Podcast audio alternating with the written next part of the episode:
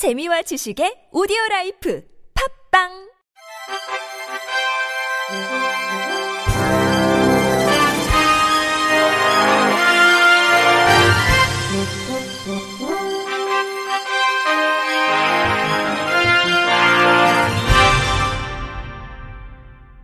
청취자 여러분 안녕하십니까? 7월 21일 화요일 KBS 뉴스입니다. 경기도 화성시 장애인 활동 지원 사업 혁신안 시행을 두고 장애인들의 화성시청 점거 농성이 장기화에 돌입했습니다. 장애계가 기존 24시간 지원을 받던 중증장애인 81명이 하루아침에 시간이 대폭 삭감됐다며 생존권 보장을 외치며 닷새째 점거 농성을 벌이고 있지만 시는 부정수급과 형평성을 들며 오는 8월 1일 시행이라는 기존 방침에서 물러서지 않고 있어 상황이 더욱 악화일로를 걷고 있습니다. 경기장애인 차별철폐연대는 어제 오후 2시 점거농성 중인 화성시청에서 개최한 기자회견을 통해 활동지원 서비스는 중증장애인이 자립생활하며 살아갈 수 있는 가장 기초적인 서비스라며 중증장애인의 활동지원 권리를 쟁취할 때까지 계속 투쟁에 나설 뜻을 분명히 했습니다. 특히 서철모 화성시장은 지난 17일 그동안 일부 중증장애인의 활동지원 급여 부정수급 의혹, 가족이 있음에도 임의로 단독 가구를 구성해 지원 시간을 추가로 받는 사례 등 각종 문제점이 발견돼 정책을 개편하게 됐다는 설명과 함께 원안대로 8월 1일부터 혁신한 시행을 밝혔습니다.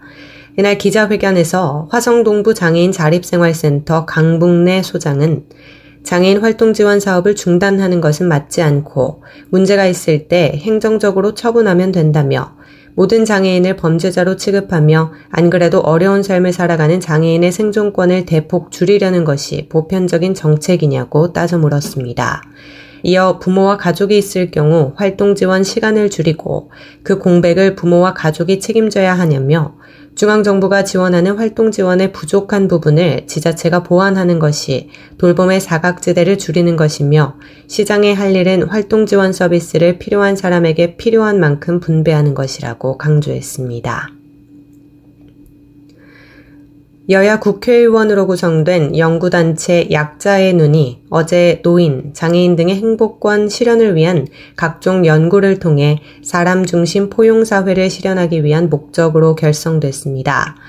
약자의 눈 대표는 더불어민주당 김민석 의원이, 연구 책임 의원은 같은 당 강득구, 최혜영 의원이 각각 맡고, 미래통합당 김혜지 의원 등이 정회원으로 활동할 예정입니다.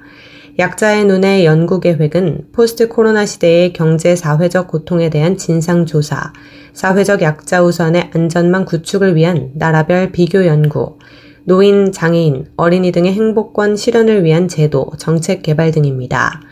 이날 국회 도서관에서 열린 창립 세미나는 코로나19 위기의 시대 정치가 시작해야 될 자리는 장애인과 노인을 중심으로 라는 주제로 노인과 장애인에 대한 발제를 각각 진행했습니다. 이 자리에서 대구대학교 이동석 교수는 코로나19로 장애 당사자들이 경험한 어려움과 지원 서비스 문제점을 짚은 후 이에 따른 대책을 제언했습니다. 이 교수는 코로나19 시대 장애인 지원 서비스 원칙을 누구의 기본권도 훼손되지 않고 보호분리 정책에서 지역사회 3지원 정책으로 등으로 정해야 한다고 강조했습니다.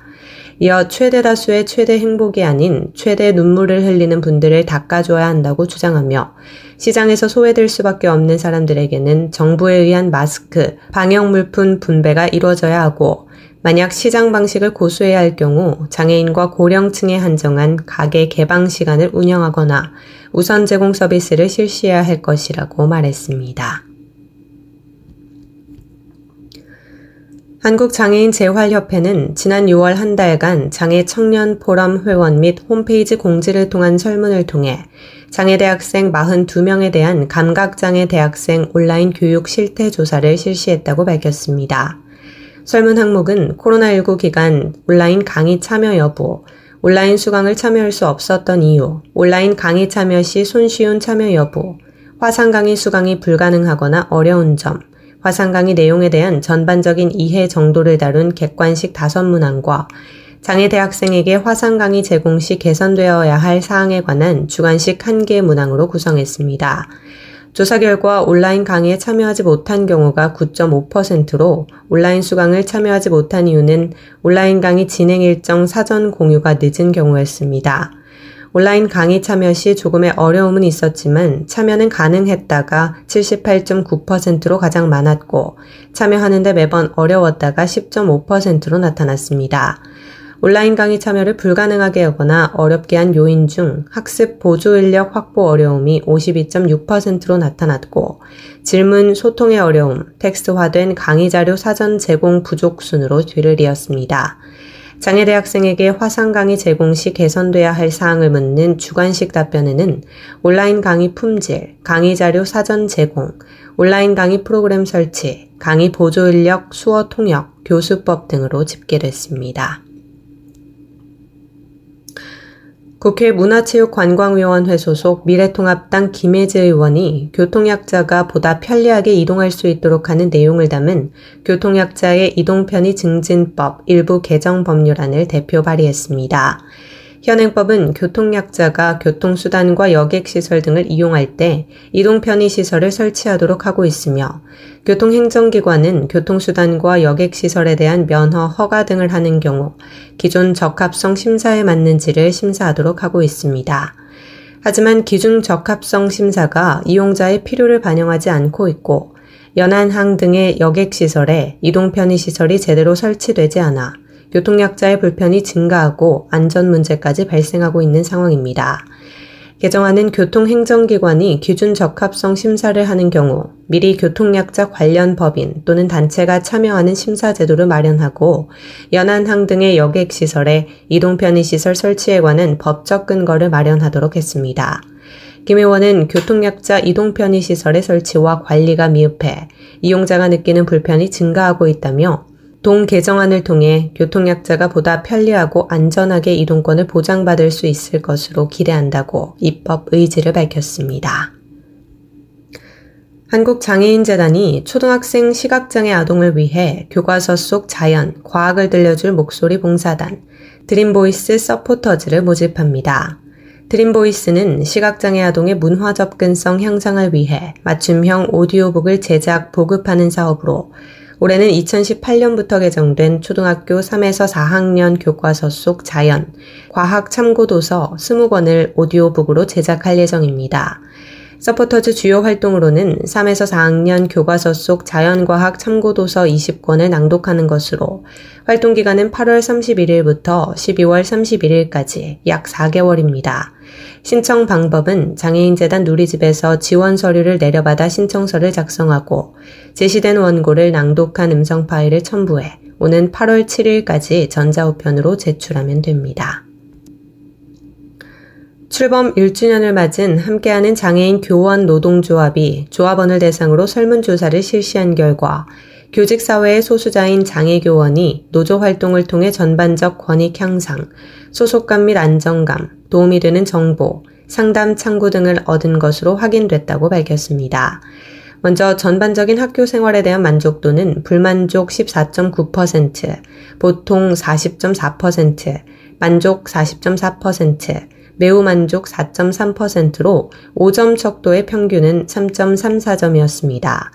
학교 생활을 하면서 느끼는 어려움에 대해서는 동료 교사 또는 교장감과의 관계가 46.8%로 가장 높게 나타났고, 이어 담임, 행정 업무 등 보직에서의 배제, 행정 업무에서의 어려움, 지원 인력과의 관계 등이 높은 비율을 차지했습니다.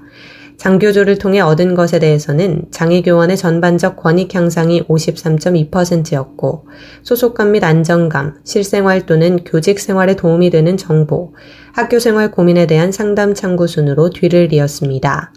노조가 주력해야 하는 사업에 대해서는 시도 교육청과의 별도 단체 교섭 추진이 61.7%로 가장 높은 응답률을 보였고, 다음으로 교육부와의 단체 교섭, 조합원의 민원 사건 처리, 언론 대응 및 홍보 활동 등으로 집계됐습니다.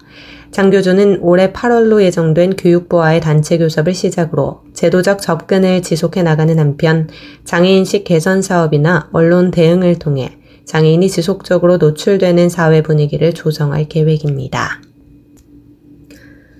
끝으로 날씨입니다. 내일은 전국 지역이 대체로 흐린 가운데 새벽에 전라도와 경남, 제주도 지역에 비가 내리기 시작해 아침에 충청도와 경북까지 확대되겠으며 낮 동안에는 경기 남부 지역에도 비가 내리겠습니다. 내일 예상 강수량은 전북과 전남, 경남 지역은 30에서 80mm, 충청도와 경북, 제주도 지역은 10에서 50mm, 경기 남부는 5mm 내외로 내리겠습니다. 내일 아침 최저 기온은 20도에서 23도, 낮 최고 기온은 24에서 32도가 되겠습니다. 바다의 물결은 서해와 남해, 동해 앞바다 모두 0.5에서 1m로 일겠습니다. 이상으로 7월 21일 화요일 KBIC 뉴스를 마칩니다. 지금까지 제작의 이창훈, 진행의 조소혜였습니다. 고맙습니다. KBIC